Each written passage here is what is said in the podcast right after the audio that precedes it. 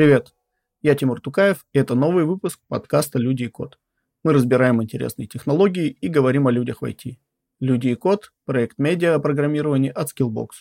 Ссылки на медиа и наши соцсети вы найдете в описании. Сегодня мы поговорим о языке Scala, как он устроен, какая в нем система типов, какие инструменты используются для кодинга, в чем его сильные и слабые стороны, чем он отличается от других функциональных и ООП языков, и как он связан с JVM миром. Наш гость Олег Нижников. Олег, привет. Для начала расскажи немножко о себе, где работаешь, какими языками, технологиями владеешь. Привет. А, я работаю сейчас в Evolution Gaming, скал разработчиком. До этого работал в Тинькофф достаточно долгое время, до этого в разных других компаниях. Ну, а, в основном я скала разработчик и в основном умею, конечно, писать бэкэнды на скала с использованием самых-самых разнообразных э, СУБД и распределенных решений. Странно их все перечислять. В плане других языков, ну, много других языков пробовал по пути. Наверное, есть еще, наверное, 7-8 языков, на которых я могу на уровне какой там, младшего медла писать какие-нибудь сервисы в компаниях. Есть еще, может быть, несколько языков, которые, на которых я могу писать код в ликоде, но вряд ли смогу работать сейчас вот в текущей своей форме. В общем, так, есть много разных языков, и мне в основном нравится. мне чаще нравятся языки, чем мне нравятся, чем вызывают какую-то ненависть. Так что да. А как вообще тебе полюбился скала, почему и как твое знакомство с ним началось, как пришел к тому, чтобы стать ну, скала-разработчиком? Ну, я долгое время работал ABAP-разработчиком, и вот на платформе SAP. ABAP как раз один из тех языков, который мне не очень много положительных эмоций вызывало, и было много свободного времени в определенные периоды. И вот я пробовал разные другие языки, э, технологии. А, и как-то в одном интервью я услышал, что какой-то один из видных людей э, в GVM-сообществе мировом, не помню кто, сказал, что вот они тогда как раз было время, в 2012-2011 году возникало много новых э, GVM языков, такой был самый зоопарк, и он сказал, что вот мы рассматриваем э, вариант, что, может быть, даже не Java станет таким мейнстрим языком э, в JVM-платформе, а какой-нибудь другой. Вот стала у нас хороший кандидат. Я заинтересовался, чем же она такая хорошая, э, поизучал, она мне понравилась. Потом уже в 2013 мы с одним другом взяли э, в роли челленджа изучать Haskell.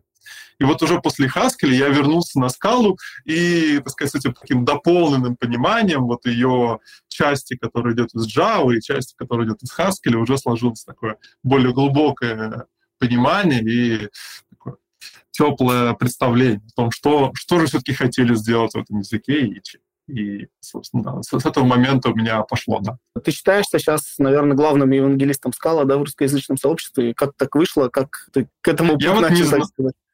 не знаю, кто мне приписывает такой статус. Мне кажется, в русскоязычном сообществе полно людей, э, которые все являются евангелистами, и у каждого свое мнение. Вообще в скала-сообществе, мне кажется, нет главного евангелиста, даже международном, есть большое количество людей со всеми мнениями, они все активно общаются, и чаще всего их голоса слышны.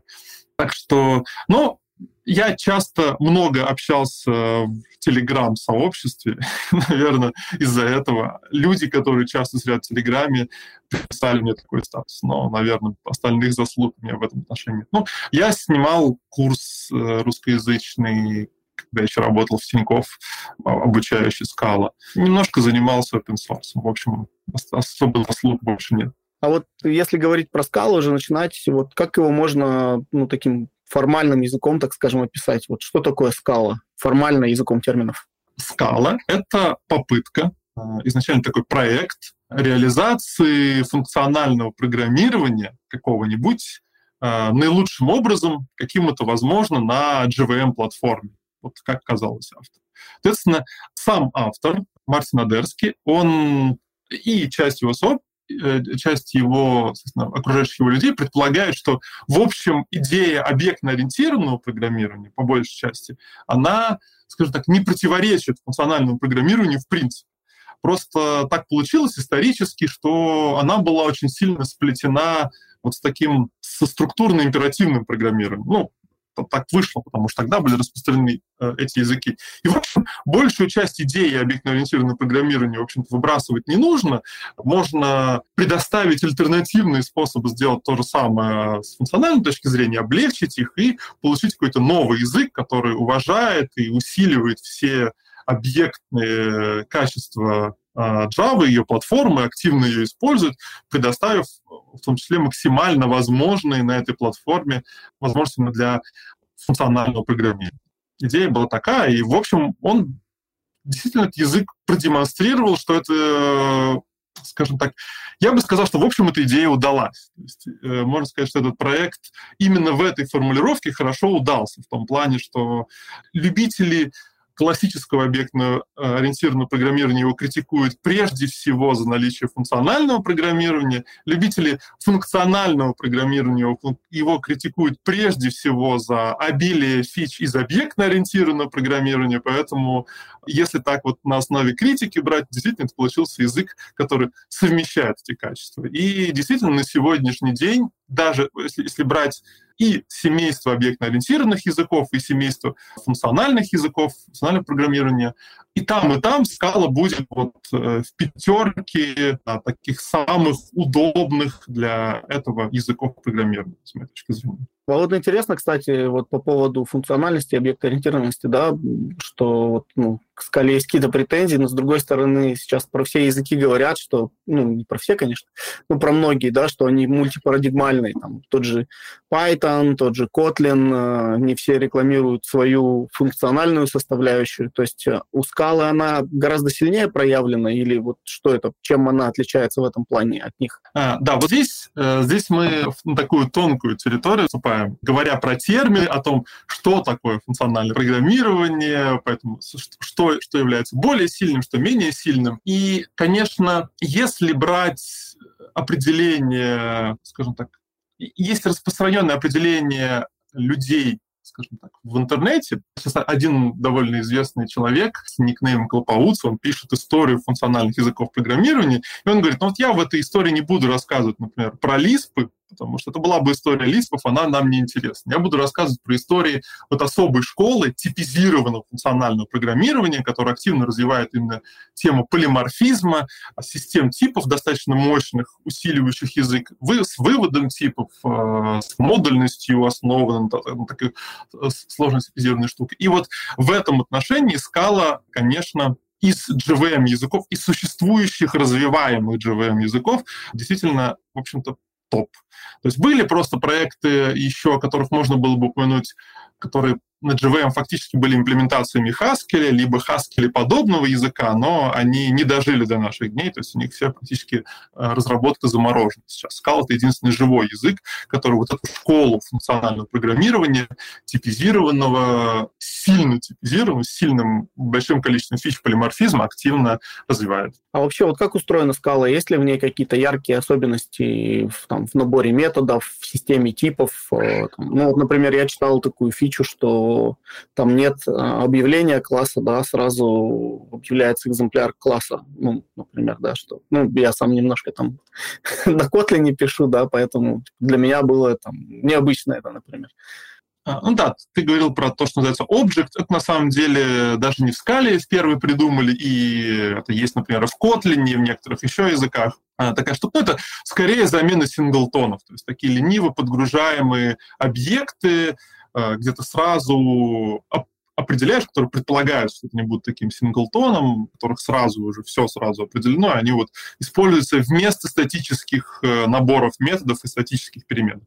Да, это, это удобно, но это в общем, сильно помогает, и в скале это используется очень активно, и в связи с там, всякими implicit ами и разными еще штуками. Вот, например, во второй скале там не было top-level объявлений. Там нельзя было на топ на top-level е объявить какой-то метод, какую-то функцию, какой-то тип, э, type alias, поэтому все нужно было объявлять этих объектов, они как бы представляли такой статический скоп. Э, сейчас получше, но все равно объекты нужны. Да, это одна из фишек. Очень много фишек именно в плане системы типов. Есть так называемые higher kind типы, которые нужны для такого полиморфизма, скорее библиотечного, библиотечного типа, ход большому количеству таких мощных паттернов э, для очень мощного полиморфизма. Не все считают, что он нужен. Вот некоторые думают, что для каждого случая нужен какой-то отдельный механизм придумывать. А вот, соответственно, в скале все-таки очень мощная вот вещь, собственно, те же самые функторы, монады, все эти страшные слова, там какие-то системы процессов, все можно обобщать с помощью вот таких э, higher kind abstracts. То есть если есть желание что-то обобщать, если есть желание обобщать именно и коллекции, такое, то есть там есть очень мощная система типов. Второй очень такой специфический механизм — это механизм имплиситов. Там даже два независимых механизма. Э, один связан с синтаксическими расширениями, он в скале 3 стал просто механизм статических расширений. Э, в общем-то, при, примерно то же самое, то, наверное, в расте, э, можно сказать, чуть-чуть чуть посильнее, чем в Kotlin система. И вторая система — это система вот имплиситов, которая похожа на вот такую вещь, которая раньше была только в функциональных языках. То есть она изначально появилась в Haskell, потом появилась еще в нескольких языках. Вот в Rust есть родственная система. C++ хотели тоже похожую систему ввести, э, обсуждали ее введение в, каком-то, в какой-то форме и в Golang, и в C-Sharp. Ну, в Scala давно есть. Идея в том, что э, можно развивать такой полиморфизм, э, абстракции не с помощью подключения интерфейса к конкретным типам, а определения дополнительных каких-то специальных модулей. То есть представлять такие некие взаимосвязи между типами. Ты говоришь, вот мне нужен экземпляр вот этого для этого. И вот как бы имплиситы предоставляет такую взаимосвязь между типами, такие отношения, и компилятор позволяет их успешно находить и даже конструировать на ходу. То есть можно э, создать некую целую формулу, которая, которую компилятор будет раскручивать. То есть я вот хочу такой сложный инстанс. Для того, чтобы его построить, мне нужно воспользоваться этими двумя для, для них нужно этим другим двумя. И получается такой некий тайп-левельный пролог, который может сконструировать для вас в compile тайме целое выражение, которое строит что-то. Ну, самое популярное это, наверное, какие-то кодеки. Там, для JSON, например, кодеки, возможно, механизмы сравнения, которые вот э, берут у вас какой-то тип, смотрят на его поля, смотрят на типы коллекции раскручивают, раскручивают всю, вот, так сказать, лестницу всего, что у вас есть в процессе для того, чтобы э, сконструировать конкретный кодек, необходимый для этого типа, так чтобы он правильно работал, для того, чтобы в compile тайме вы могли убедиться, что вот ваш тип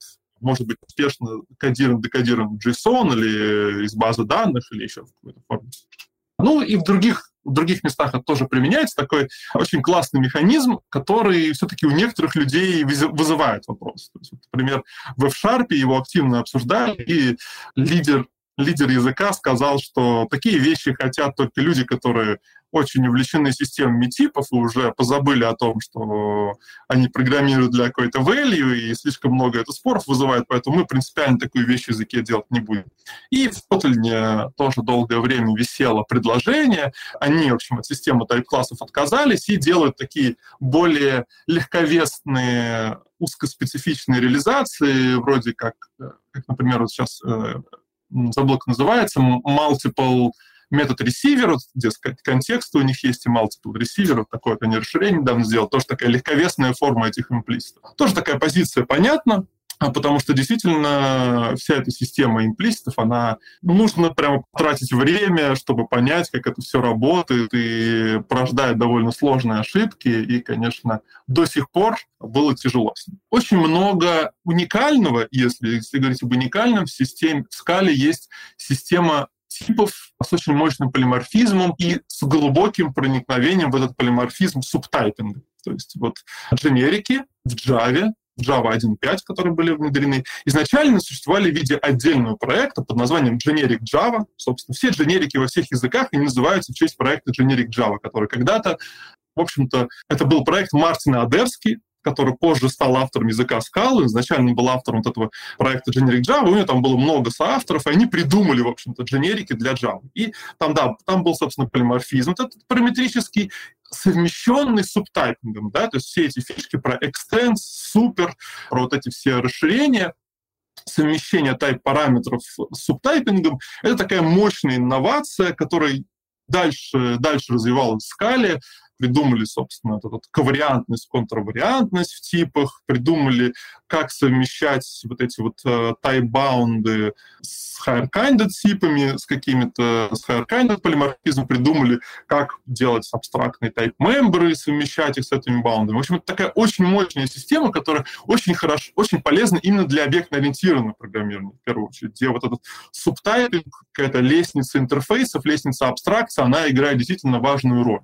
Но так как вся эта идея параметрического полиморфизма и вообще типов, она больше из функционального программирования, вот поэтому получалось, что вся академическая отрасль, которая занималась полиморфизмом, она не очень сильно этим интересовалась. Такая узенькая есть веточка этих исследований полиморфизма. Вот фактически Мартин Эдерский, он является не только создателем, но и вот исследователем, не сразу имплементатором этих новых систем типов, которые связаны ну, для объектно-ориентированного программирования. Да. Поэтому можно сказать, что если посмотреть в плане систем типов для ООП, скала — это фактически такой cutting-edge язык, э, котором самая мощная система типов для объектно-ориентированного именно программирования. Слушай, прикольно, прикольно. А вот, э, ну, похоже, это один из пунктов ответа на следующий вопрос. А вот что, на твой взгляд, в скале прям вообще круто? То есть за что ты ее любишь uh-huh. прям? Какие там прям супер ну, фишки?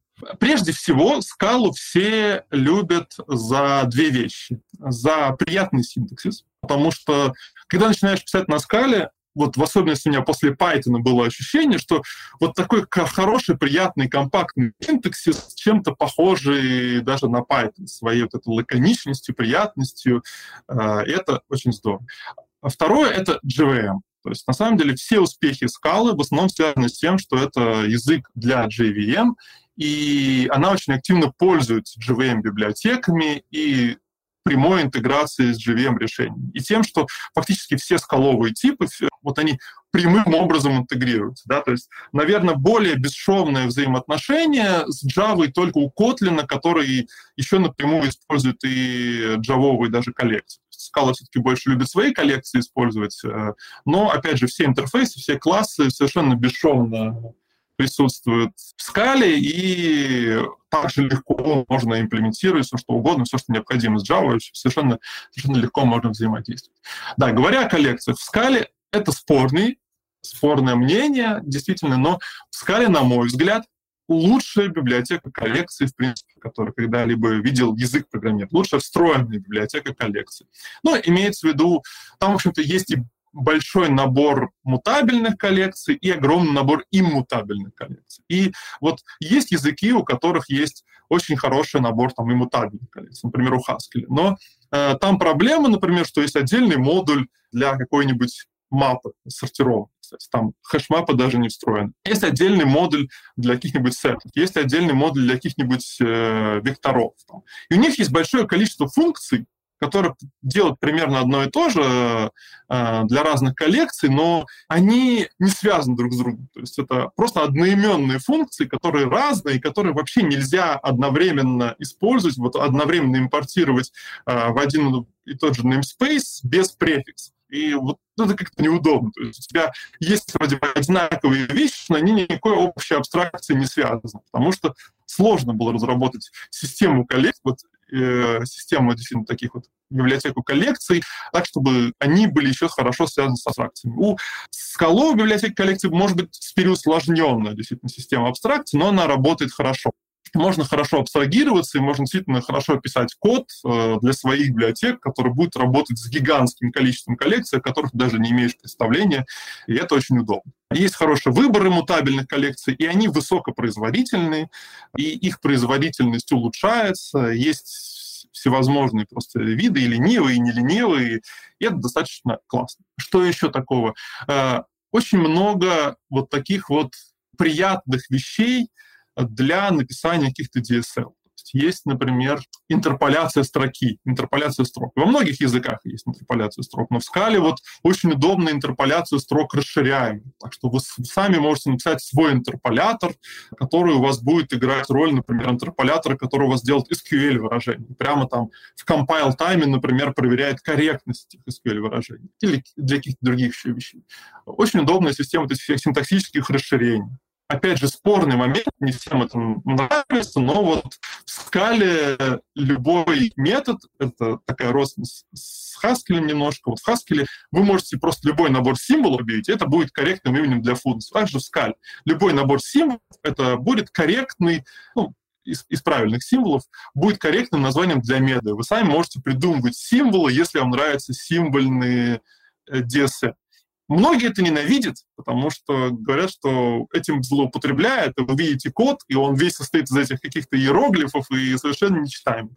Но многим это нравится, потому что если все-таки использовать какой-то вот небольшой, но приятный набор операторов каких-то своих, то вы можете сделать такой очень приятный DSL, который компактно у вас, вам поможет выражать, собственно, свою мысль какую-то для вашей вот библиотечки. И самое, наверное, одна из вещей, то есть в скале есть вещь, которая, с одной стороны, одна из самых болезненных в языке, одна из самых сложных, э, с которой вообще работают только, не знаю, люди, переходящие из медла в сеньора минимум, а, но с другой стороны, она фантастически расширяет возможность языка. Это макросы. Притом макросы, которые работают а, на уровне компилятора макросы, э, в которых вы можете проанализировать типы выражений, в которых вы можете сконструировать какое-то дерево и попробовать типизировать. И это тоже гигантские возможности для расширения языка, для создания библиотек, для создания вот этих вот типизируемых DSL, э, которые в compile тайме будут проверять все, что вам нужно, и выбрасывать пользователю все ошибки в каком-то красивом виде.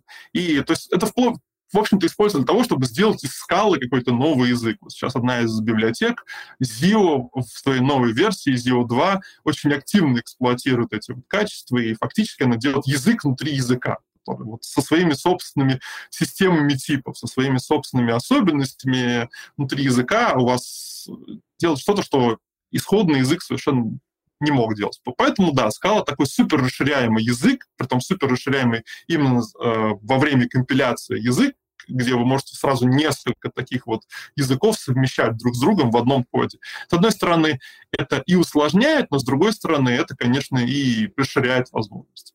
Поэтому да, вот такие вот, я бы сказал, основные вещи, которые в скале наиболее, вот наиболее Последняя фича а, почему-то напоминает, напомнила описание Лиспа, про него все говорят, что это язык, в котором можно конструировать много своих языков. Действительно, Все правильно, все правильно, да, естественно, это, это наслед, наследственность Лиспа, но все-таки это языки, как сейчас принято говорить, динамически типизируем, да, динамические языки, в которых нет вот этапа статической проверки типов, поэтому да, вы можете сконструировать любые выражения, но фактически вы... это потому, что ваши выражения очень простые. Да? У вас есть просто коллекция каких-то символов и термов, которые вы можете переставлять и работать с ними как с данными. В скале и хаскеле все гораздо сложнее, потому что у вас есть выражения, у которых есть еще тип, и ваша штука работает во время компиляции, и она не может... Э, нужно очень хорошо разделять вот часть данных, которая будет во время рантайма, и часть данных, которые вам доступны сейчас, пока код еще компилируется. Поэтому здесь свои особенности и свои сложности, и, и э, это видно, что это все еще сырая вещь, которая прямо сейчас делается. В Скале было уже несколько вот таких вот систем для метапрограммирования, и они все еще развиваются, все еще делаются, но они все равно по своим возможностям, ну, просто огромные, огромные дают широчайшее такое поле для экспериментов, для развития библиотек. А вот расскажи, вот э, скала для каких задач или, может быть, для каких проектов и компаний хороша, и для каких, наоборот, не хороша? Скала известна тем, что... Начну, наверное, с плохого, да. Э, скала известна тем, что э, ее на каком-то уровне вот так, чтобы понимать достаточное количество библиотек, которые сейчас активно используются, не так быстро и легко можно научить человека. И не все люди хотят учиться, не все люди легко, так сказать, схватывают. Поэтому это в некотором смысле такой на противоположном спектре лежит по сравнению с языками вроде Python и Go, да, где, скорее всего, большинство людей с большим удовольствием легко и быстро смогут сразу что-то писать. Это один из таких минусов, и многократно все говорят, нет, вот мы вам докажем, что скала очень простая, но пока что скорее все-таки превалирует представление о том, что да, скале нужно учиться, и для скалы нужно отбирать людей, которым нравится учиться скале. Это не значит, что если не нравится учиться скале, то они какие-то, не знаю, глупые или плохие. Просто если не нравится, то оно и не пойдет. Поэтому, да, это, как правило, проекты которые хотят, у которых есть время набирать людей, у которых есть время обучать людей. А, дальше Scala работает на JVM, такая менедж-платформа. Делать на ней какие-то вещи, которые должны работать, не знаю, там, с реалтаймовыми какими-то задержками, запускаться очень быстро, проблематично. Э, и насколько это проблематично в принципе на JVM, Scala эти все проблемы очень сильно еще усугубляет что у нее очень массивная библиотека и очень много библиотек, которые загружаются фронтами, поэтому разогрев, вот этот вот старт, он еще длиннее, как правило, у проектов, поэтому если вы делаете какое-то консольное приложение, которое очень быстро должно запускаться, тоже вряд ли пойдет. Или какой-нибудь, не знаю, high-frequency трейдинг или еще что-то, что нужно прямо очень-очень быстро обрабатывать, тоже, скорее всего, Scala со всей своей функциональностью, с этим тысячью, огромным количеством каких-то локаций из рационального программирования, может быть, не самое лучшее решение. Для чего же Scala все-таки хороша? Scala хороша тем, что, несмотря на то, что она, ну, скажем так, требует некоторого обучения, у нее большой уровень контроля над корректностью кода в compile time. То есть действительно можно написать вот такой вот э, библиотеки так, что какой-то новичок придет в проект, и он будет очень долго страдать из-за того, что он напишет так, у него код не компилируется, напишет так, у него код не компилируется, э, но если он будет избегать вот нескольких буквально каких-то, напишет так, у него какой-нибудь э, местный Линтер скажет, э, мы в проекте отключили вот эту вещь, такое здесь часто делается, э, и вот он очень долго ищет, как же ему все-таки написать код так, чтобы никто на него не ругался. Но когда он напишет, действительно, очень много сразу багов, очень много ошибок можно сразу отметать. То есть Scala такой язык, который благодаря системе типов, мощному компилятору, э, мощным возможностям библиотек, позволяет набирать такой сабсет, на котором после того, как ты уже научился писать, тебе сложно писать уже что-то, что содержит много глупых ошибок. Ошибки все равно не можно совершать, но это будут, наверное, не такие глупые ошибки. Это уже будут какие-то сложные ошибки, принципиальные, проектирования. Этот язык, который содержит э, одну из вещей, которую я забыл упомянуть, там он, конечно, идеально подходит для описания вот каких-то доменной предметной области данных. Все эти идеи, которые Kotlin частично были подхвачены, все эти кейс-классы, янумы. А янумы именно в отношении скалы, это их называют часто еще алгебраические типы данных, такое заумное название. Ну, в общем, э, в Kotlin есть такая вещь частично как бы заимствованная, это вот sealed интерфейсы или силд классы. Соответственно, э, в скале тоже, э, собственно, она придумала вот эти вот сил трейты, которые активно используются, и дальше она уже превратила это просто в геном. То есть такие замкнутые семейства, наборы конструкторов, которые описывают некие такие маленькие, маленькие хорошие множество данных, что вот здесь либо такая альтернатива, либо такая, либо такая. Если вы можете даже сказать удобно рекурсивный какой-то такой тип данных, который целые деревья каких-то каких данных описывает, Скала известна тем, что она довольно с древних пор, с ранних своих пор, очень заинтересовалась конкуренцией.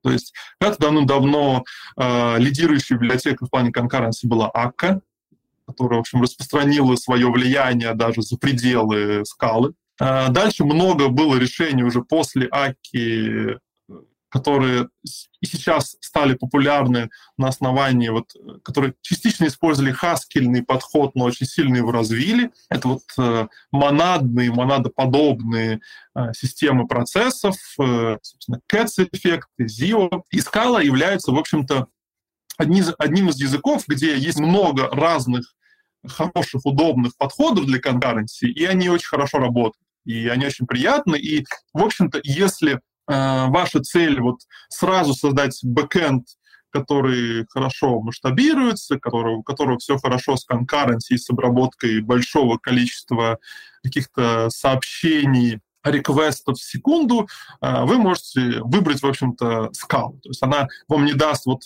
э, какого-то оптимальной эксплуатации ресурсов в плане там, производительности на уровне C++ и Rust, но зато она вам даст вот хорошую такую масштабируемость всех этих решений, хорошая работа с Calcaris очень приятна. И, естественно, да, скала очень давно имела вот такое приятное взаимодействие с этими монадами, сразу автор туда запихнул for comprehension, который вот как в момент, когда уже хаскельный подход э, унаследовали и стали развивать собственные библиотеки, он э, замечательно зашел, и даже до сих пор большое количество людей считает, что ничего не нужно в языке менять, никаких там не нужно ни карутин, ничего, э, что текущие, текущие идеи for comprehension ничем не уступает и даже вот опережает э, все курутинные подходы, все альтернативные варианты работы с M-Currency очень удобны, и действительно очень много вещей в эти библиотеки. То есть это заслуга, прежде всего, не скала, а именно этих библиотек. GetsEffect и Zio очень много там продумано, очень много вещей сразу решено благодаря вот конкуренции друг с другом, конкуренции, обработка, в том числе и каких-то потоков, и такая процессная конкуренция, вам просто нужно один элемент хорошо обработать, один запрос, но с учетом большого количества одновременных э, процессов, которые работают с, общей, с общими данными, которым нужна частичная какая-то синхронизация. Вот все это очень хорошо продумано, э, и для этого есть очень зрелые, очень качественно построенные библиотеки, в которых очень много уже предусмотрено. Работа с ресурсами и все на свете. Вот, наверное, все такие основные вещи. А вот подскажи, ну, логично после этого узнать, а какие тогда компании скала используют в России, в мире, и есть ли вообще в России, в той же да, рынок скалистов, ну, их кто-то нанимает? А, в России, по всей видимости, скалистов, рынок скалистов был достаточно широкий, то есть, несмотря на большое количество людей, их э, активно всегда нанимали, э, их активно всегда нанимал Тиньков, их активно нанимал и Райфайзен, и э, еще какие-то финтех-конторы, я помню, там и Точка Банк был, и Эватор, компания, которая нам подарила большое количество open-source, э, в том числе контрибьюторов очень активных. Э, и, общем, много было компаний, в которых работало много скалистов. Поэтому э, рынок скала всегда не был каким-то супер огромным по сравнению там, с Java, с Python, с Golang, но спрос всегда был, и предложение, в общем-то, тоже было. На международном рынке тоже есть большое количество компаний, которые очень известны своими древними тесными отношениями со скалы. Это и какие-то компании типа Zalando, э, и тот же Twitter. Э, я не знаю, насколько у них сейчас много скалистов, но раньше это была гигантская компания, которая Twitter э, скал активно продвигал. Раньше еще был LinkedIn, но они, кажется, потихоньку отошли от скалы. Есть большое количество еще компаний, которых мне даже там не очень известно. Одна из, например, новых — это Disney Streaming, вот Disney очень активно да, занимается стримингом, у них команда содержит большое количество специалистов, много там людей работает. Много есть консалтингов, э, вот, которые для мелких компаний э, представляют. Ну и, конечно же, лучшая компания на свете — это компания, в которой работаю я. Это Evolution Gaming — которая давно уже занималась а, релокацией, в общем, с очень древних пор занималась релокацией разработчиков из СНГ а, вовне СНГ. В общем-то, у них э, раньше и в СНГ были э, офисы, в Минске, в частности, я знаю, были офисы, но сейчас большое количество офисов, собственно, в Нидерландах, например, в Германии, в Португалии, в Эстонии, в Болгарии, в Польше, и вот в Беларуси тоже до сих пор есть офис и везде нанимают. А, вот я сейчас, например, сижу в Тбилиси, здесь тоже есть офис, он, правда, не офис IT-разработчиков, но все равно офис, даже сюда можно наняться. Поэтому, да, очень большая компания и огромное количество дискалистов, а, и большой опыт, большая open source, так что, в общем, да, и никуда никто не думает со скалы уплывать. Пока что я вижу больше проектов, которые новые возникают на скале, чем каких-то старых, старые места закрываются. Я думаю, мы ссылочку на карьерную страницу вашего описания поставим. Нам не жалко, мы только за. Если кто-то из, из ребят найдет себе классную работу, да, мы всегда рады. Вот.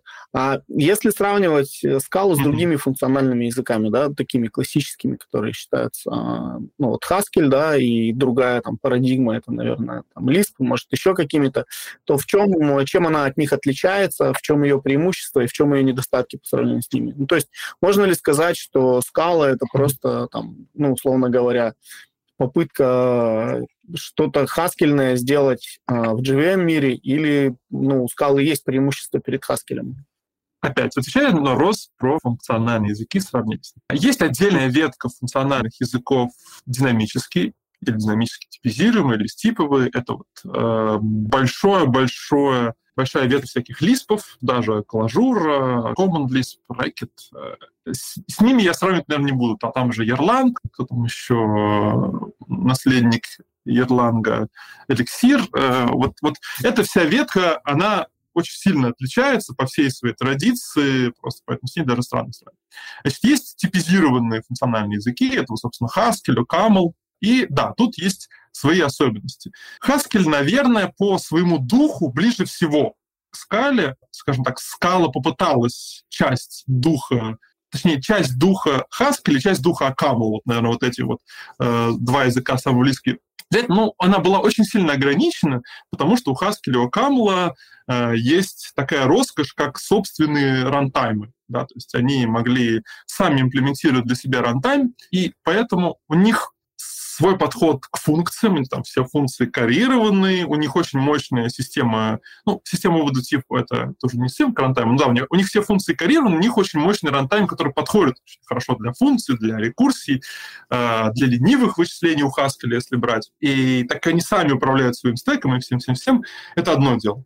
Э, у Scala была цель создать именно такую систему, которая хорошо бы эксплуатировала именно JVM подход. То есть не поверх JVM реализовывала бы свой runtime, а именно вот использовала JVM настолько, насколько его можно было использовать без особенного overhead а в плане runtime. Поэтому это такой язык, э, как принято говорить, строгий, без вот этой дефолтной ленивости повсюду. Это сильно его ограничивает в некоторых возможностях, некоторых паттернах, которые активно используются в Haskell, поэтому почти ничего. И, с другой стороны, это язык, который очень активно работает с субтайпингом. И когда вы работаете с субтайпингом, вы понимаете, что огромное количество теорий для вывода типов вы не можете использовать у сабтайпинга свои особенности, и Scala на самом деле своими нововведениями с разными э, тайп-мемберами и с особыми сигнатурами, э, такими зависимыми, где каждый следующий тип параметров результат зависит от type-мемберов предыдущих. В общем, она эту ситуацию только усилила, благодаря чему вывод типов у Scala очень сильно отличается от хаскельного и акамлова. Поэтому гигантское, опять же, количество паттернов, которые в Haskell и Акамле используются из-за их карьированности функций, из-за хаскельной ленивости, из-за вывода типов в скале использоваться не могут. У нее свои собственные паттерны для всего. Но с другой стороны, вся эта штука с подтипами, она дала для скалы одну замечательную возможность, которая очень много окупает. Это возможность э, где-нибудь в VDE нажать точечку и увидеть все возможно, что вы можете сделать с этим значением. Выбрать метод, передать в него параметры, увидеть, что вы правильно параметр передали, нажать еще раз точечку и так далее, и так далее, и так далее.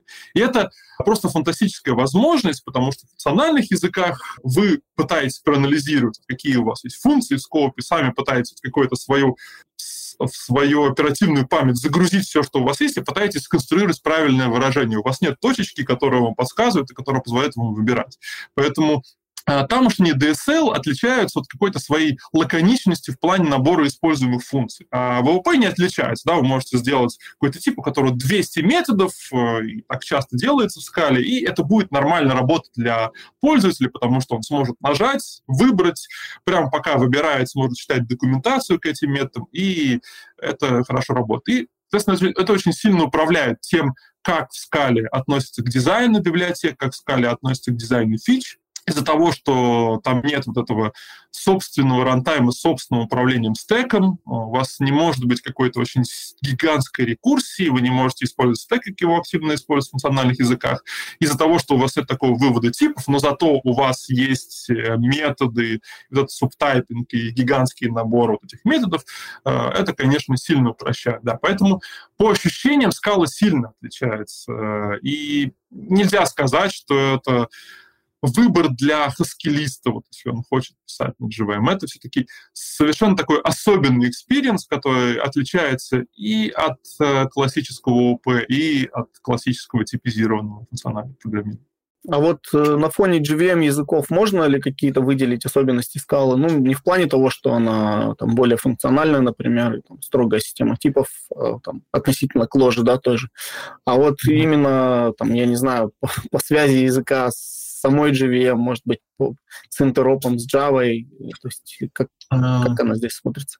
В скале есть интересные подходы к интеропу с Java, которые интересным образом даже по-моему, в Kotlin решили не делать. То есть там есть разные вещи, например, чтобы активно использовать reflection. Вот, э, как, как правило, когда вы используете reflection в Java, вы открываете код, и у вас сразу видно, вы используете reflection. У вас там get класс, get метод, э, invoke и вот эта вся штука. В скале не так. В скале у вас есть какая-то специальная система типов, разные структурные типы, которые вы можете активно использовать с рефлекшенами и превращая Э, в Java, в такой JVM, в такую платформу для полудинамического программирования на базе Reflection, э, где вы можете придумывать свои какие-то собственные структурно сформулированные типы без того, чтобы объявлять новые классы, интерфейсы, явно их имплементирующие.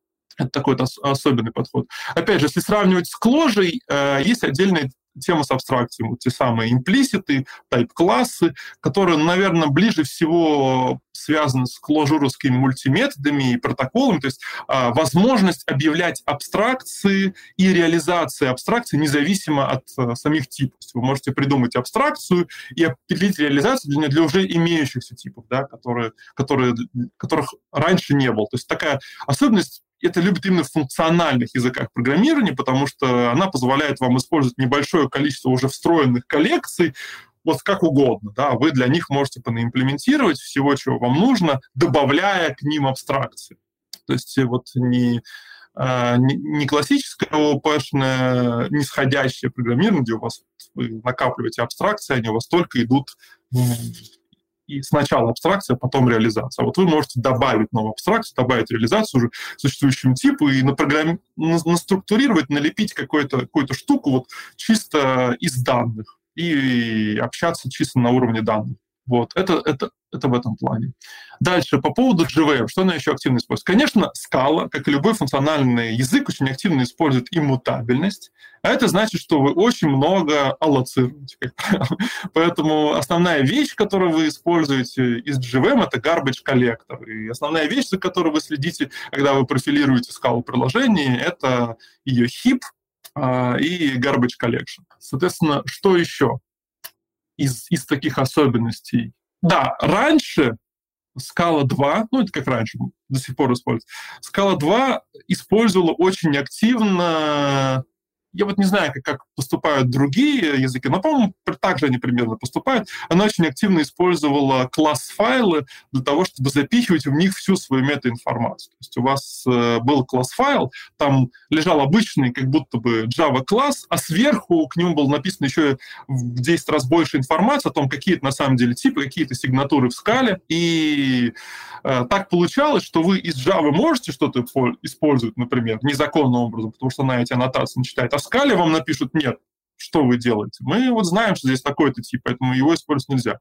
Поэтому э, так получалось, что да, если вы могли бы использовать из Java какой-то код, вы могли бы делать какие-то не совсем законные вещи с точки зрения скал, потому что Java игнорирует запреты, которые описаны. Но, э, да, скала очень активно думала над тем, как использовать класс-файлы, и в частности она думала над всякой бинарной совместимостью, которая следует из, из того, как бинарная совместимость работает с JVM. В общем, она дошла до того, что Scala аж придумала собственные промежуточные, промежуточные представления. В Scala 3 э, прямо в джарниках библиотек э, у вас будут подставляться сериализованные деревья. То есть э, это вот что-то среднее между тем, как вы используете скомпилированную библиотеку в класс-файлы, и между тем, как вы используете исходные файлы в качестве зависимости. Вы используете некое промежуточное типизированное представление, и это очень сильно должно улучшить бинарную совместимость. Было еще много проектов, как хорошо использовать э, это бинарное представление промежуточное. В частности, хотели думать над тем, чтобы делать специализацию автоматическую. Вот, э, когда вы, например, объявляете класс-лист, и хотелось бы, например, чтобы у вас, если вы используете список интов, то у вас была какая-то специализированный э, класс список интов, где вместо ссылок на интеджеры у вас лежали прямо инты, да, у вас там, в два раза меньше, например, потребление э, памяти. Но это пока проект. Это был проект, он, к сожалению, в скале 3 пока не пришел к реализации, но вот такой проект был, чтобы автоматически на ходу докомпилировать специализированные версии дженериков. Еще какие вещи в плане взаимодействия с GVM ну, наверное, это все. Наверное, это все. То есть э, очень много в плане ленивости. То есть GVM нам известно тем, что у нее кусочки классов подгружаются динамически, и в некотором смысле вы можете даже предсказать и управлять тем, когда у вас что подгружается. И Scala, да, активно это использует, в том числе для ленивой загрузки своих объектов, этих компаньонов, еще каких-то вещей. Ну и, конечно, Java известна своей GMM, это база для concurrency, которая очень активно используется в скаловых библиотеках, и все пытаются, да, соревнуются в, в том, кто лучше знает GMM и кто напишет более нечитаемую реализацию своего, своего страшного рантайм-лупа, который очень-очень эффективно запускает этот, собственно, э, скала дерева. Так, чтобы пользователь уже об этом не думал, для того, чтобы пользователь писал код красиво, а библиотека за него делала все сложные вещи очень быстро. А вот на твой взгляд, э, ну вот современной скале чего не хватает? И, может быть, какие фичи ты бы хотел там видеть? Э, и что, по-твоему, вот прям плохо задизайнено в скале? В скале плохо задизайнен, с моей точки зрения, процесс развития скалы. А в скале развитием скалы в основном занимается группа разработчиков под руководством Мартина Дерски. Это, в общем-то, неслыханная вещь для языка с, с таким уровнем развития. То есть так был, например, в Haskell в первые там, сколько-то лет его развития. Потом они создали целый комьюнити-процесс, а вот в Scala с комьюнити-процессом сложновато. Вроде бы есть комьюнити-процесс для принятия фич э, во вторую скалу, и вроде бы этим развивается, это потихоньку происходит, э, но контрибьюторов компилятор не хватает. Процессы, которые хорошо бы Э, хорошо бы регулировал, что появляется в компиляторе, а что нет, не хватает. И вот до сих пор есть такая проблема, что сейчас такое немножко токсичное будет, э, извините, сказать, эмоциональное выражение эмоциональная реакция на то, что происходит, но действительно такое бывает, что где-то в команде у Одерский сам автор или какие-то его докторанты э, хотят придумать какую-то классную вещь, защитить PhD на эту тему, придумывают классную фичу, реализуют ее вот на базовом уровне, и, собственно, потом, ну все, я защитился, теперь я могу идти в индустрию и заниматься чем-то вообще другим, не связанным со скалой. И в скале остаются такие вот куски недоделанные, которые не прошли длительного процесса, которые не прошли вот все эти фильтры для того, чтобы удостовериться, что это будет поддерживаться хорошо, и что всем, что есть в языке, можно пользоваться безоговорочно. И действительно есть такое, что а, в языке вот сейчас вы аккуратно пытаетесь ходить и думать, что использовать, что не использовать, что вот сейчас, как сказать, нужно использовать очень аккуратно, потому что оно еще может будет плохо поддерживаться, и это отпугивает людей. Это отпугивает немножко людей, и это, конечно, немножко болезнь. А, то есть до сих пор вот какие-то новые фичи появляются, и говорят, ну вот мы их добавим с тем, чтобы они включались флагом компилятора но все равно флагом компилятора включается очень много стабильных, правильных вещей, которые нужно включать, и вам нужно знать, вот какие вещи хорошие, какие вы можете включать безопасно, а какие вещи вы сейчас включите, а через три года их никто поддерживать не будет, и все будут говорить, зачем вы тогда это сделали? Ну, сами виноваты. Э, это, это такая из, основных проблем. В плане развития языка, наверное, все мои основные пожелания уже в скале 3 учтены, и сейчас, конечно, не хватает людей, которые просто будут закрывать все баги, потому что сейчас основной отталкивающий фактор людей от скалы 3 — это слишком сырое э, состояние IDE инструмента, не разу всего тулсета, именно для скала 3, и баги в компиляторе. То есть вы начинаете писать, пишете, пишете код, потом раз, ваш компилятор выдает какую-то гигантскую ошибку, не потому что вы что-то неправильно сделали, а говорит, я упал. Упал, почему упал, непонятно, что-то вы сделали не так, что вы конкретно сделали, не скажу вам, но, в общем, наткнулись на какой-то баг компилятора. И когда его починят, неизвестно. И вы вот бинарным поиском пытаетесь определить, что вы там такого написали и как сделать так, чтобы снова работало. Э, это болезненно. Вот э, хорошо бы, чтобы больше людей вовлеклось в исправление всех багов компилятора и в улучшение тулсета. А, ну и третий момент это, конечно, build tool, основной build tool, SBT для скалы. Было много альтернативных build тулов, которые претендовали, но ни один из них не пришел к тому, чтобы прям стать таким заместителем СБТ. СБТ все равно всех победил, а, и он довольно тяжел в использовании у него много возможностей, он, конечно, очень мощный, но слишком часто натыкаешься на проблемы, слишком часто бывает так, что ты не понимаешь, как тебе сделать вещь. И вот сколько лет я разрабатываю на скале, до сих пор я постоянно открываю документацию по СБТ, пытаясь понять, как мне сделать что-нибудь простое зачастую. И это неприятно. Вот со многими другими языками, с их build tool ами у меня такой проблемы нет. Я понимаю, что вот эту вещь build tool может делать с помощью встроенных средств, а вот эту вещь мне нужно делать с помощью какого-то кастомного скрипта, которым там нужно запустить перед build ом или во время build а. А, я хорошо могу понять, что где. А в SBT я не могу понять, и мне сложно даже думать, как мне эти инструменты писать и как их поддерживать. Вот, в общем, такие в основном проблемы. А СБТ, я так понимаю, это там, аналог не аналог, но тоже, что в классическом JVM мире там всякие мавины и гредлы, правильно? Да.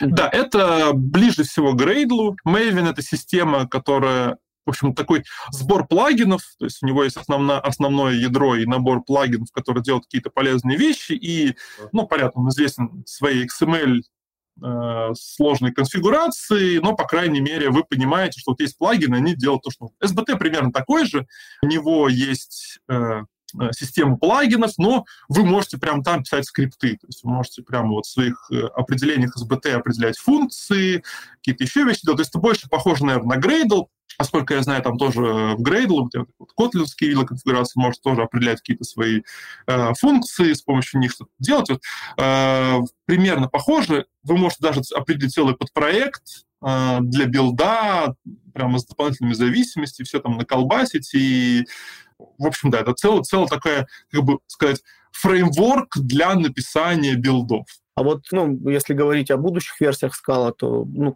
какие-то разговоры не ходят. Э, сама ну, вот команда под руководством Мартина Андерски какие-то анонсировала фичи или там, может быть, какие-то интересные проекты, которые они хотят в ней реализовать, которые там изменят язык, да, может, или какие-то локальные революции в языке внизу. Ну вот э, множество уже локальных небольших э, революций в языке уже было сделано, то есть уже, в общем-то, в скале 3 уже очень много классного всего появилось. Наверное, самая последняя вещь, для которой они запустили целый исследовательский проект, это так называемый Capture Checking. Это очень интересная вещь, которая призвана как бы это сказать. Есть, например, язык Rust, и видно, что он прям не дает э, спать ночами разработчикам Scala 3, потому что много фич э, сделано похожим образом именно на Rust, как мне, как мне кажется, по крайней мере, подход э, к разным расширениям, местным и так далее. И, соответственно, э, основная из фич в Rust в том, что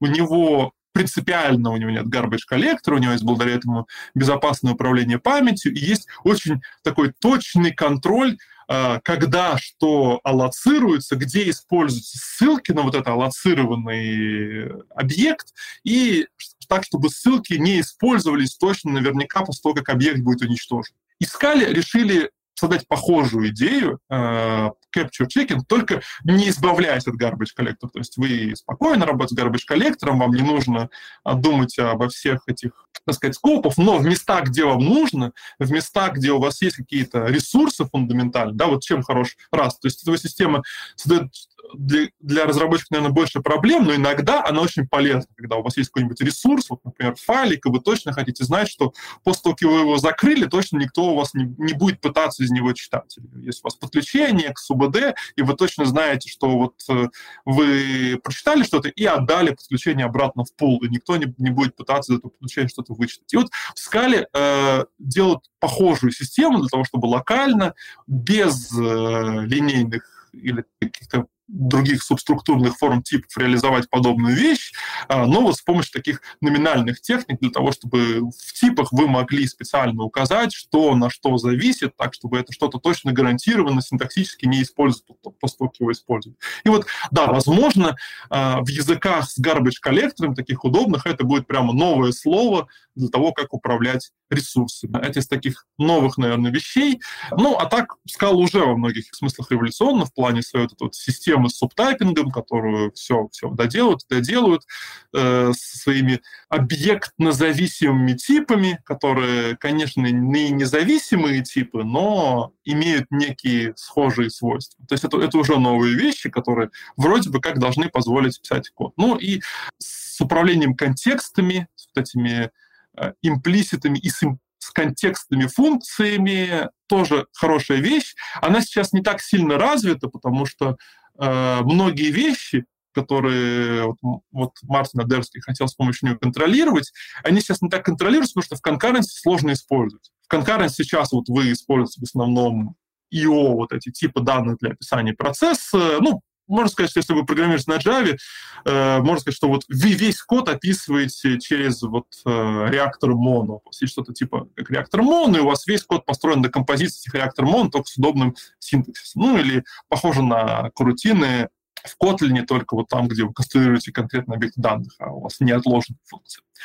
И это, это вот очень сильно немножко мешает всей этой идее с этими контекстными функциями, но возможно, что когда придет, наконец, Loom к нам, JVM, и мы снова вернемся, скажем так, к программированию, где мы можем писать э, такой полугрязный код, где мы можем писать не блокирующий, ну или, скажем так, не сильно не сильно блокирующий, выполнять логиру, логическую блокировку с помощью генерации большого количества э, виртуальных трудов, и наш код станет сильно проще, и мы можем, э, и мы сможем композировать эти процессы без использования вот этих вот монад. Возможно, что вот эти вот имплиситные типы функций, они просто станут замечательным свойством для того, чтобы вы очень хорошо описывали вот какие ресурсы, какие модули, какие компоненты системы, что происходит в этом, в этом кусочке кода, для того, чтобы очень точно отслеживать отслеживать и контролировать э, все особенности поведения вашего кода и ошибки, которые он использует, и общие глобальные какие-то э, разделяемую память, к которой он имеет доступ здесь, для того, чтобы все точечно использовать, чтобы нигде ничего не протекало, и вы прямо сходу по сигнатуре могли сразу понять, что в этом кусочке кода э, происходит, что используется и как они пересекаются с другими кусочками кода. Такие основные вещи. Слушай, а у скалы есть какие-то диалекты? Есть ли попытки перенести ее на не JVM платформу, да, как у того же Kotlin есть там JavaScript, да, который в JavaScript компиляция и в uh-huh. ну, native, native, да, Kotlin native. Uh, насколько я слышал, у скалы есть что-то тоже связанное с JavaScript. Uh-huh. Вот, и, может быть, есть какие-то попытки сделать какую-то нативную платформу, нативный компилятор для ну, там, разных уже архитектур под Java. Ой, под скалу, пардон. Так, ну про диалекты сначала. Про диалекты был ровно один, наверное, диалект. Э, собственно, один из э, замечательных таких брайт студентов Мартин Адерский, Евгений Бурмака, который реализовал систему макросов изначально в скале 2. Он потом был нанят э, в Твиттер, по-моему, и внутри Твиттера он реализовывал что-то, что называлось...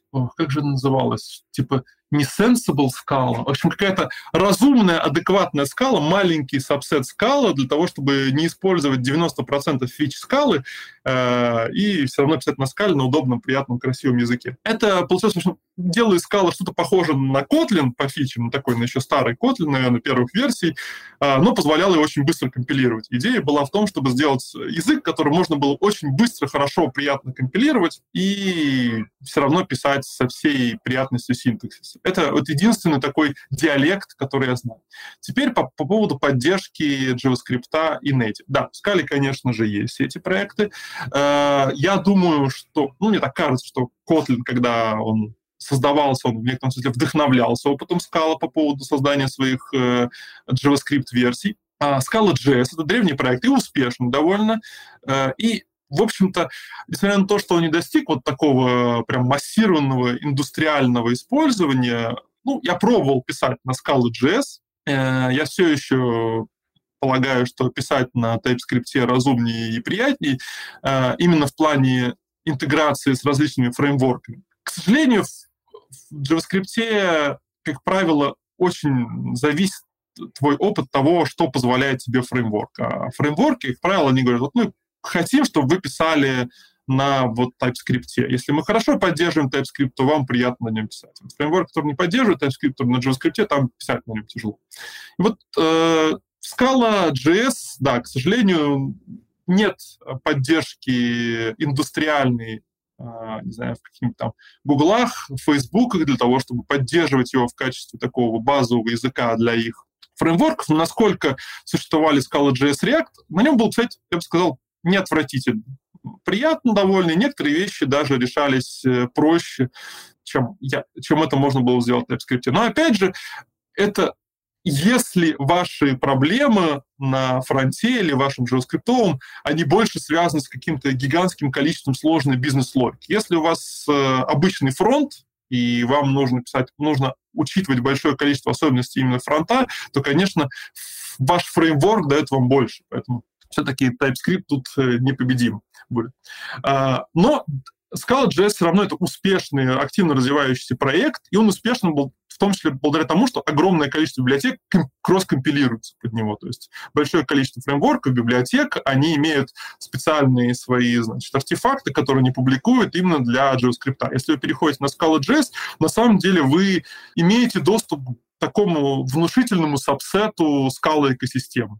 И Scala 3 заметила это, и решила уважать, и Scala 3 из коробки поддерживает в том числе компиляцию в, э, в JavaScript. То есть теперь это не отдельный проект, это прямо вот тоже такая искоробочная поддержка, которая активно пилится. Про Native отдельная история. Это такой проект, который хотел стать вот таким третьим братом э, в этом семействе э, Scala для JVM и Scala JS, но очень тяжело, очень тяжело, потому что, конечно, нужно писать свой рантайм с нуля, нужно писать свою конкуренцию с нуля, это гиперсложно, и поэтому он сейчас в таком состоянии, в котором его только энтузиасты в основном используют для отдельных своих вещей. Но вот, например, э, есть инструмент под названием SBTN, э, как раз это такой э, версия SBT, которая скомпилирована на Scala Native, которая служит ну, э, такой легкий клиент, который подключается к демону SBT, и вот его очень легко использовать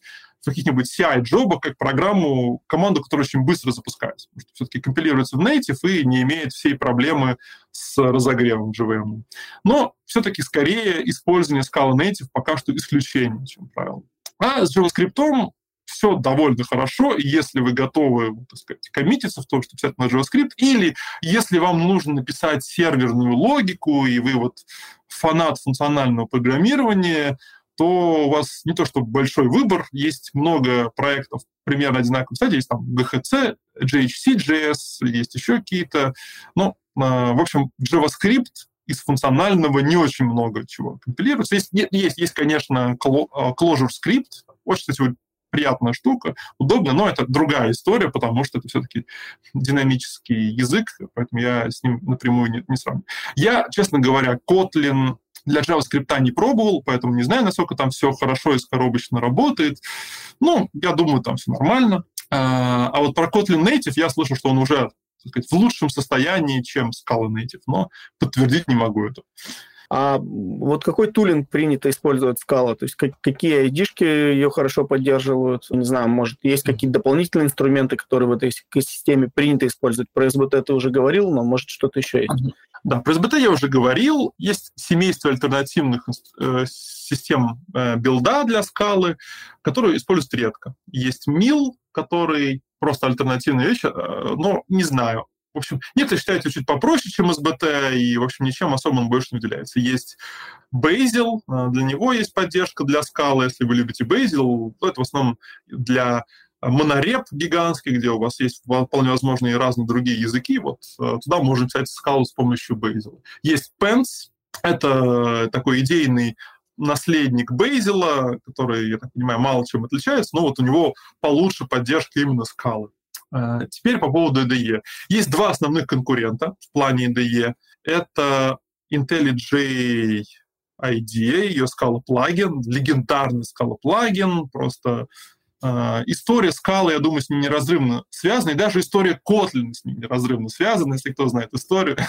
вот. Э, да, и, в общем, это он до сих пор является одним из ведущих игроков. Я думаю, для второй скалы это все еще ведущий игрок, а для третьей скалы пока идет такая упорная борьба.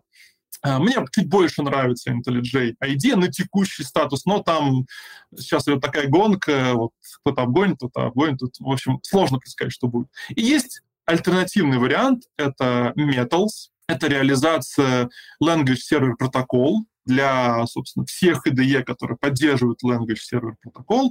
Э, в первую очередь это VS Code, и во вторую очередь миллиард других, э, все мы знаем, там, Sublime, э, Vim, все что угодно. И, собственно, он в очень хорошем состоянии, я бы сказал, для вообще скалы.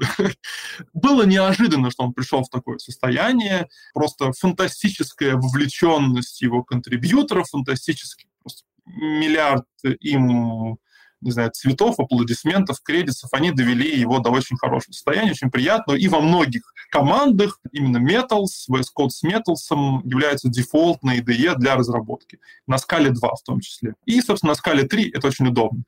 У них есть небольшие различия, я бы сказал, идея, у нее есть э, просто большое количество вещей, которые умеет делать только идея, у нее есть хорошие там всякие рефакторинги, э, и она очень хорошо работает, как бы сказать. Из-за того, что идея для второй скалы сама реализовала свой альтернативный компилятор, она э, может делать многие вещи, скажем так, с плохо компилируемым кодом. То есть у вас вот вы написали плохо код, у вас там куча ошибок, но вы все равно можете там переименовывать какие-то переменные, что-то там еще куда-то переносить, потому что э, вот там специальный компилятор, который написан специально для скал.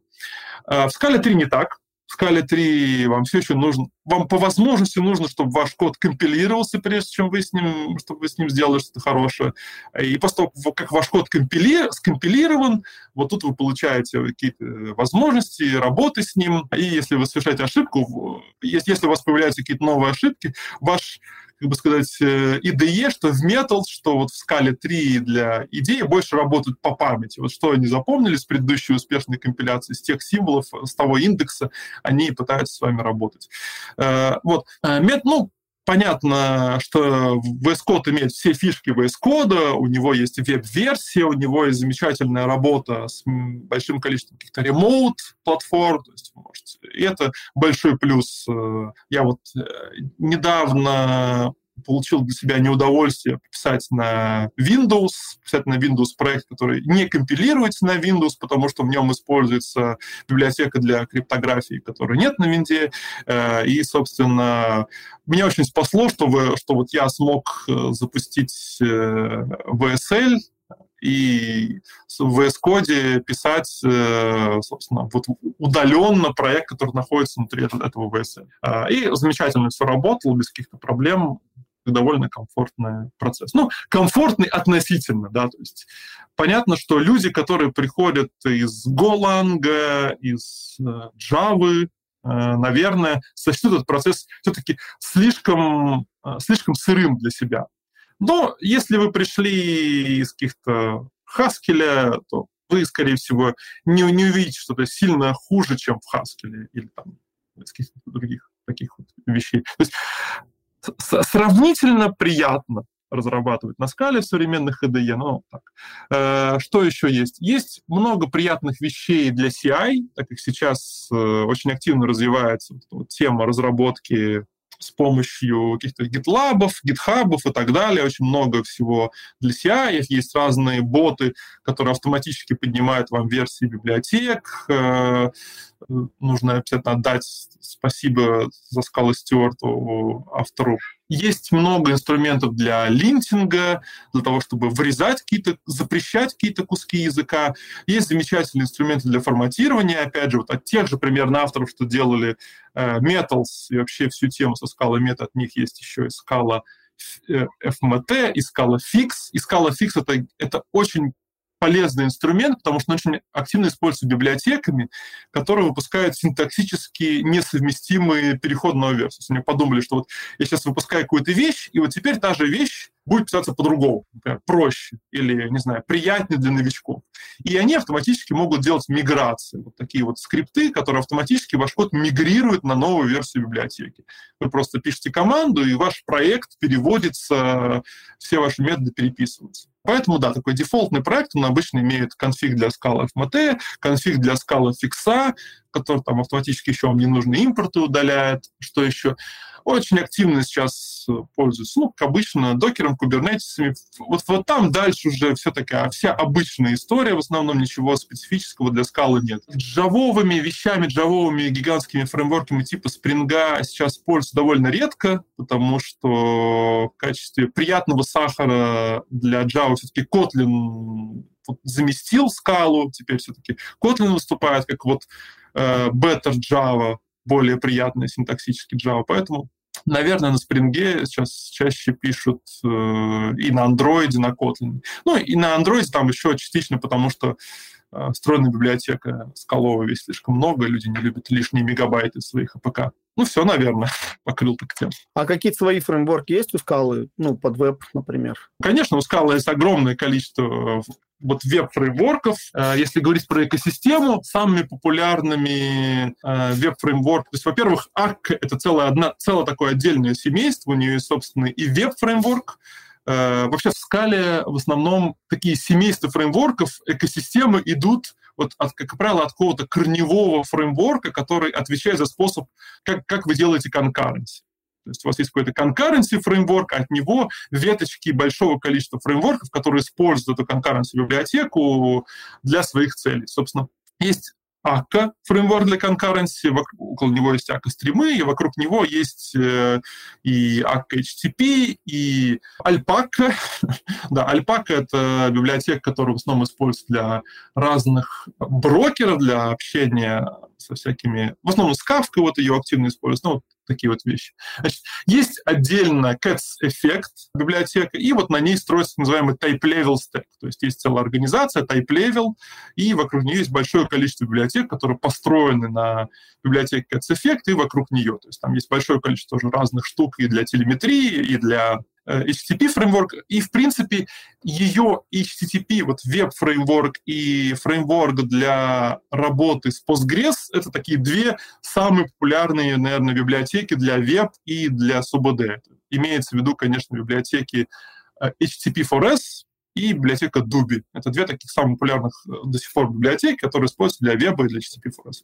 Есть отдельно э, Zio экосистема, она самая молодая, и раньше я бы ее назвал догоняющей, но она сейчас вот такая уже в сильные позиции стала, такие в, силь, в позиции сильной конкуренции с э, type-level стеком, и у нее появляются собственные фреймворки, некоторые в нее просто перешли, у нее есть собственный фреймворк для SUBD, это в первую очередь Quill, у нее есть отдельно Zio SQL, мало что про него знаю, у нее есть отдельно Zio HTTP тоже, по-моему, редко используется. В основном все используют тот же самый HTTP4S, но вот интегрируют его с Zio. Есть отдельный фреймворк, который еще более облегчает создание сервисов э, вроде Tapira, такая, как правило, стандартная библиотека. Есть стандартное целое семейство библиотек, которые выросли вокруг библиотеки для конфигов от э, Lightband. Есть так называемый Lightband конфиг, он раньше назывался э, TypeSafe конфиг, и вокруг него куча библиотек. Одна из самых известных — это Pure конфиг, а, есть еще немножко с альтернативным видом конфига Series, и, в общем, есть, да, целая... Есть маленькие библиотечки, которые упрощают отдельные вещи. Вот, там, в скале 2, например, есть отдельная библиотечка Enumeratum для там, быстрого создания енумов. Есть э, отдельно какие-нибудь библиотеки Жаль, очень забыл, забыл название библиотеки, которая позволяет трансформировать типы данных между друг с другом. Это очень активно используется, э, знаете, в случаях, когда у вас, например, есть отдельный тип, который вы получаете из протобафа, где у вас там всякие опшены, и есть отдельный тип, который вы специально для своего предложения, который у вас уже со всеми особенностями вашего домена. И вот, значит, есть э, специальная библиотека, к сожалению, вот вылетело название из головы, которое вам легко позволяет копировать, трансформировать типы, из, которые друг, друг на друга похожи, но не совсем. В общем, есть много таких маленьких библиотечек, которые хорошо позволяют вам делать какие-то простые вещи. Э, Scala PB для работы с протобафом и gPC. Наверное, Scala XB до сих пор используется э, для работы с XML, но, к счастью, есть у Тинькофф конкуренты. Это Phobos и Deimos, две замечательные библиотеки для работы с XML.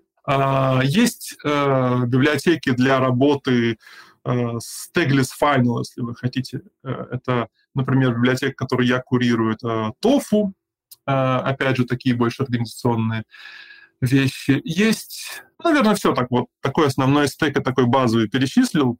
Все остальное, все остальное такие уже узкоспециализированные вещи, э, которые тоже все знаете. А, есть еще отдельная ветка, я про нее вообще сегодня не, не заикался, это, конечно же, область работы с большими данными. То есть есть гигантская ветка, это, собственно, древний-древний всем полюбившийся когда-то фреймворк Spark, и на самом деле большое количество разработчиков на Scala — это вот разработчик, который пишет исключительно на Spark.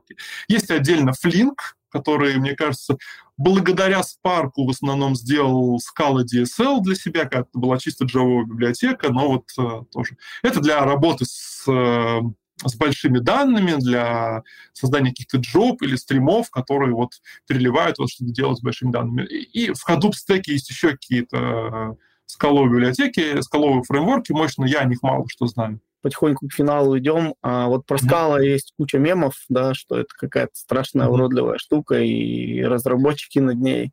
Кто-то посмеется, кто-то даже хейтит, что, мол, mm-hmm. ваша скала это для мазохистов, вы просто не хотите признать, э, mm-hmm. что на ней писать неудобно, создали себе там секту, какую-то религию, в общем, и сами все варитесь там, и всех заставляете где-нибудь в Тинькове там или еще где-то переходить на скалу, негодяи и все такое. Вот насколько эти эти претензии оправданы и откуда они возникают? А, ну, еще раз, э, как мы говорили уже, язык скала — это вот язык, такое сравнение в нелестной форме с языком C++. Он немножко такой блотед в том плане, что в нем огромное количество фич.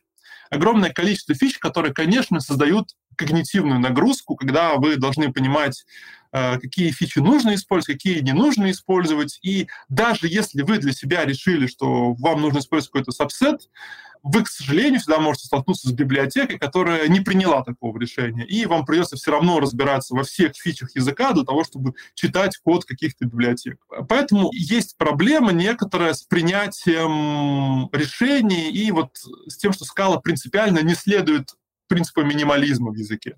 А, она не пытается искусственно ограничить. Это есть. Но благодаря этому, в некотором смысле, у нее появляются некоторые фичи, которые значительно лучше других. То есть, когда эти фичи только делались, не было понятно, что они настолько нужны, настолько важны. Вот те же самые макросы, это была такая чисто э, экспериментальная работа, они привели к просто трансформации всего скала-сообщества и привели к тому, что, во-первых, макросы нужны, а во-вторых, привели к пониманию, какие фичи нужны в языке. Потому что люди с помощью макросов начали колбасить какие-то вот для себя э, костыли для того, чтобы сделать э, свои улучшения в языке. И это привело к тому, что разработчики следующей версии компилятора поняли, что на самом деле нужно, что заботит людей. И вот макросы — это такая тоже замечательная вещь, которая позволяет выяснять, что людям на самом деле нужно, чтобы просто это внедрять э, в самом языке, потому что изначально непонятно. Когда у вас только обсуждение, на словах непонятно, насколько это зайдет. А вот когда кто-то сделал, сделал кривую, плохо работающую штуку, и люди все равно ее используют, потому что она очень удобна, несмотря на то, что кривая, э, вот это показывает. И, к сожалению, да, в скале есть вещи, которые работают Э, который просто вот как часовой механизм, а каждый момент вы просто вот знаете, что что-то у вас может в проекте случиться, это создает э, некую когнитивную нагрузку, если вот нет такой жесткой руки, которая вот вычищает и пытается придерживать проект, проект в каком-то состоянии минимализма. Да, плюс, конечно, много фич, много вещей, много концептов нужно изучать, в том числе потому, что конкуренция, которая в скале используется, она довольно продвинутая. Она хорошо позволяет вам делать много, большое количество вещей без того, чтобы думать, как на самом деле конкуренция устроена через э, вещи, для того, чтобы вместо того, чтобы в голове доказывать конкуренции теоремы, но требует, опять же, от разработчиков понимания этих вещей. Поэтому, да, получается, что приходя на проект, вам приходится разбираться с большим количеством вещей, с которым вам не приходится разбираться в других языках. Но иногда это на самом деле все равно, все равно работает лучше. То есть тут, как сказать, есть доля правды в плане боли, в плане когнитивной нагрузки, но здесь просто трейдов. Если вы не хотите видеть таких вещей, вы пишете на другом языке, где вы никогда с такими вещами не столкнетесь. Вот. А вот э, русскоязычное сообщество Скала, там, как оно вообще устроено, насколько большое, как в него вписаться, может, и поможет ли это изучить Скала или там, найти работу и так далее? Ну, как и все, наверное, люди, э, я могу видеть все сообщества только из своего пузыря, скажем так, общения. У меня нет никакого универсального инструмента, чтобы я поднялся и вот рассмотрел все социальные связи, какие сообщества существуют. Поэтому то сообщество русскоязычной скалы, которое я вижу, оно не без проблем.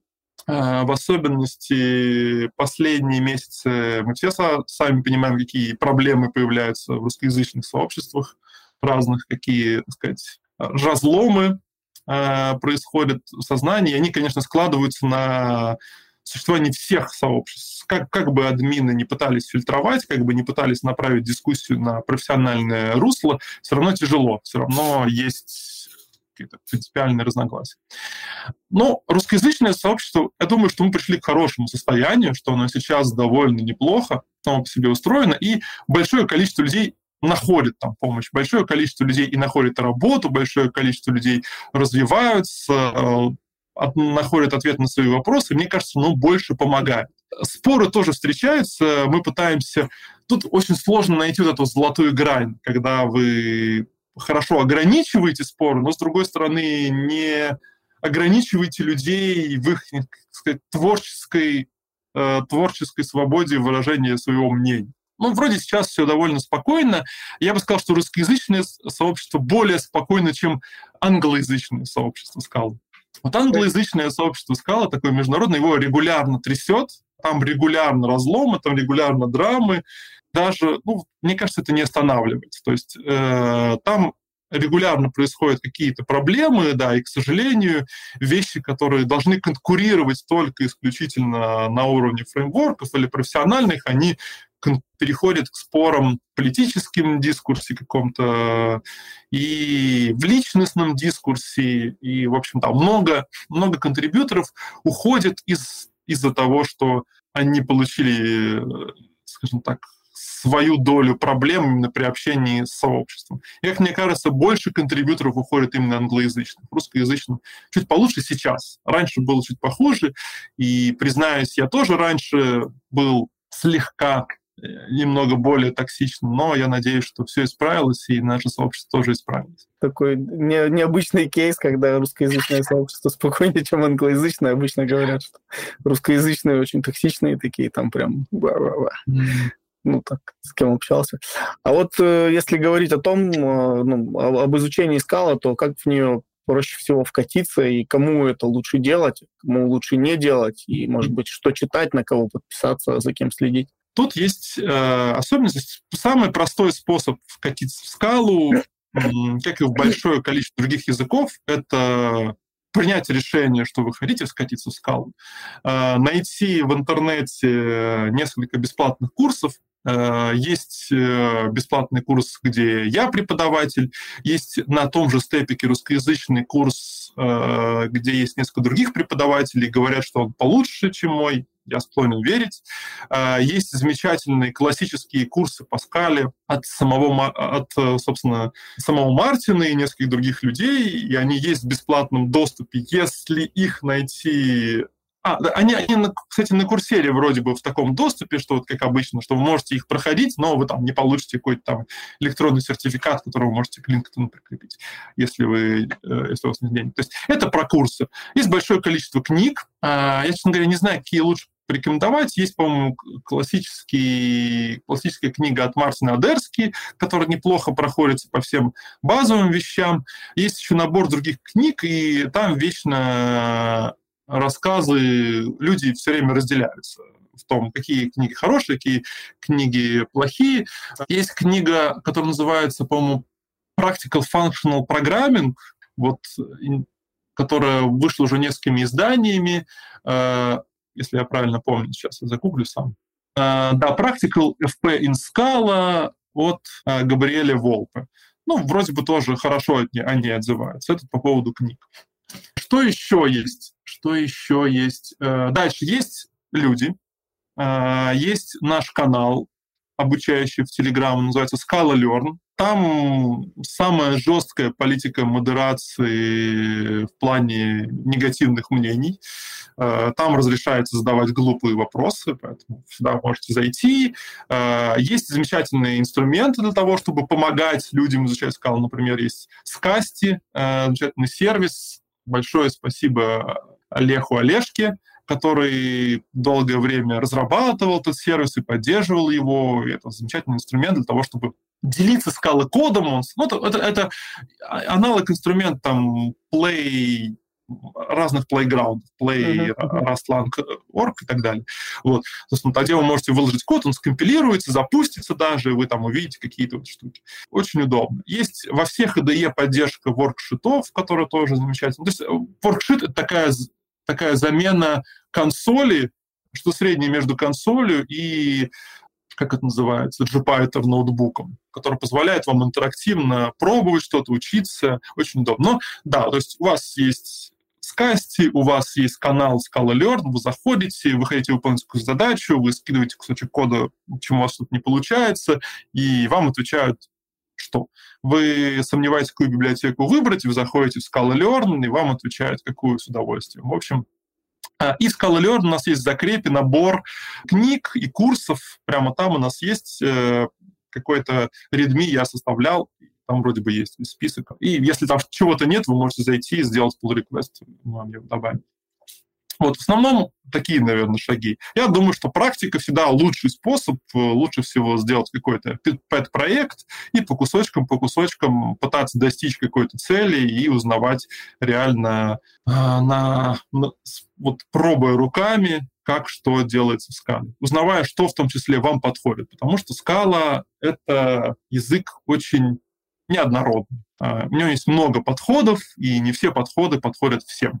А, нужно искать то, что подходит вам. Да, и, наверное, последний вопрос. А вообще бывает такое понятие, как джун-скалист, или это настолько сложный язык, что там сразу с медла надо стартовать? Нет, конечно, бывает джун-скалист. То есть, еще раз, язык требует обучения. Язык требует обучения. Это значит, что вы не можете писать код, пока учитесь, или изучив немного, а, вы не можете прийти в компанию. Да, получается, что для того, чтобы стать хоть немного полезным, вам нужно хоть вам нужно потратить чуть больше времени. Но, конечно, джуны и стажеры, и эта вещь, она, э, в общем, приветствуется в Тинькофф и во многих других компаниях, и везде вас возьмут с удовольствием во многих компаниях, не везде, но во многих компаниях с удовольствием берут джунов и дообучают их. Из, из популярных вопросов, наверное, которые ты не задал, но которые очень часто задают в Scala Learning, а нужно ли мне знание Java для того, чтобы учить Scala? Такая популярная вещь.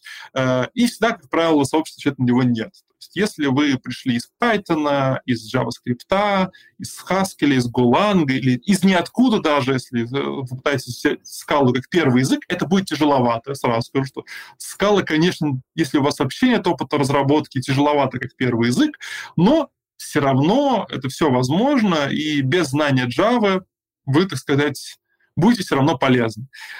Конечно, конечно, если у вас есть э, какой-то experience Java и как следствие с платформы GVM у вас есть свои, так сказать, перки, у вас есть свои особенности, благодаря которым вы легче немножко понимаете, что там с перформансом. Если у вас э, есть какой-то опыт э, работы не знаю, с OCaml или с Haskell, вы немножко лучше понимаете функциональное программирование, системы типов, и у вас есть перки в плане понимания вот этой вещи. Э, но, опять же, все это все это не обязательные вещи, их не обязательно сначала изучать перед тем, как идти в скалу. Вы можете спокойно прийти в скалу, изучить язык, научиться писать простые программы, как только вы можете написать свой pet-проект э, с использованием, например, не знаю, там, того же Postgres, который у вас выдает какие-то базовые вещи, вот какой-нибудь рестик, если вы смогли написать с горем пополам, пожалуйста, можете идти и просить деньги за свою работу. Прикольно, прикольно. Слушай, мне интересно было давно про скала поговорить. Э, на самом деле, давно на него смотрю, на этот язык. Вот. Ну, он манит своей вот как раз вот этой ну, ореолом таинственности и сложности. Вот. Он Haskell, там, Lisp. Мне кажется, получилось такой хороший обзор языка сделать. А, возможно, я что-то забыл спросить. А, или тебе кажется, что мы о чем-то не поговорили? Да мне кажется, мы хорошо все, в общем-то, покрыли. Скала приятный язык, э, но, опять же, для того, чтобы он был приятным, вам, конечно, нужно уметь возможность получать удовольствие от того, что вам скала предлагает. Как и во всех языках, он прежде всего приятный благодаря процессу каких-то от внутренних открытий, решения каких-то головоломок определенным способом, как и в любой другой разработке. И сложные инженерные задачи тоже на нем приятно писать, благодаря очень развитой конкуренции, благодаря развитой э, всей системе, и, там, и конфиг является, и других. И это функциональный язык, то есть прежде всего он построен на том, что у вас есть большое количество независимых друг от друга библиотек, которые вы вот легко можете сравнительно легко совмещать э, в одном приложении. Даже разные фреймворки интегрировать друг с другом.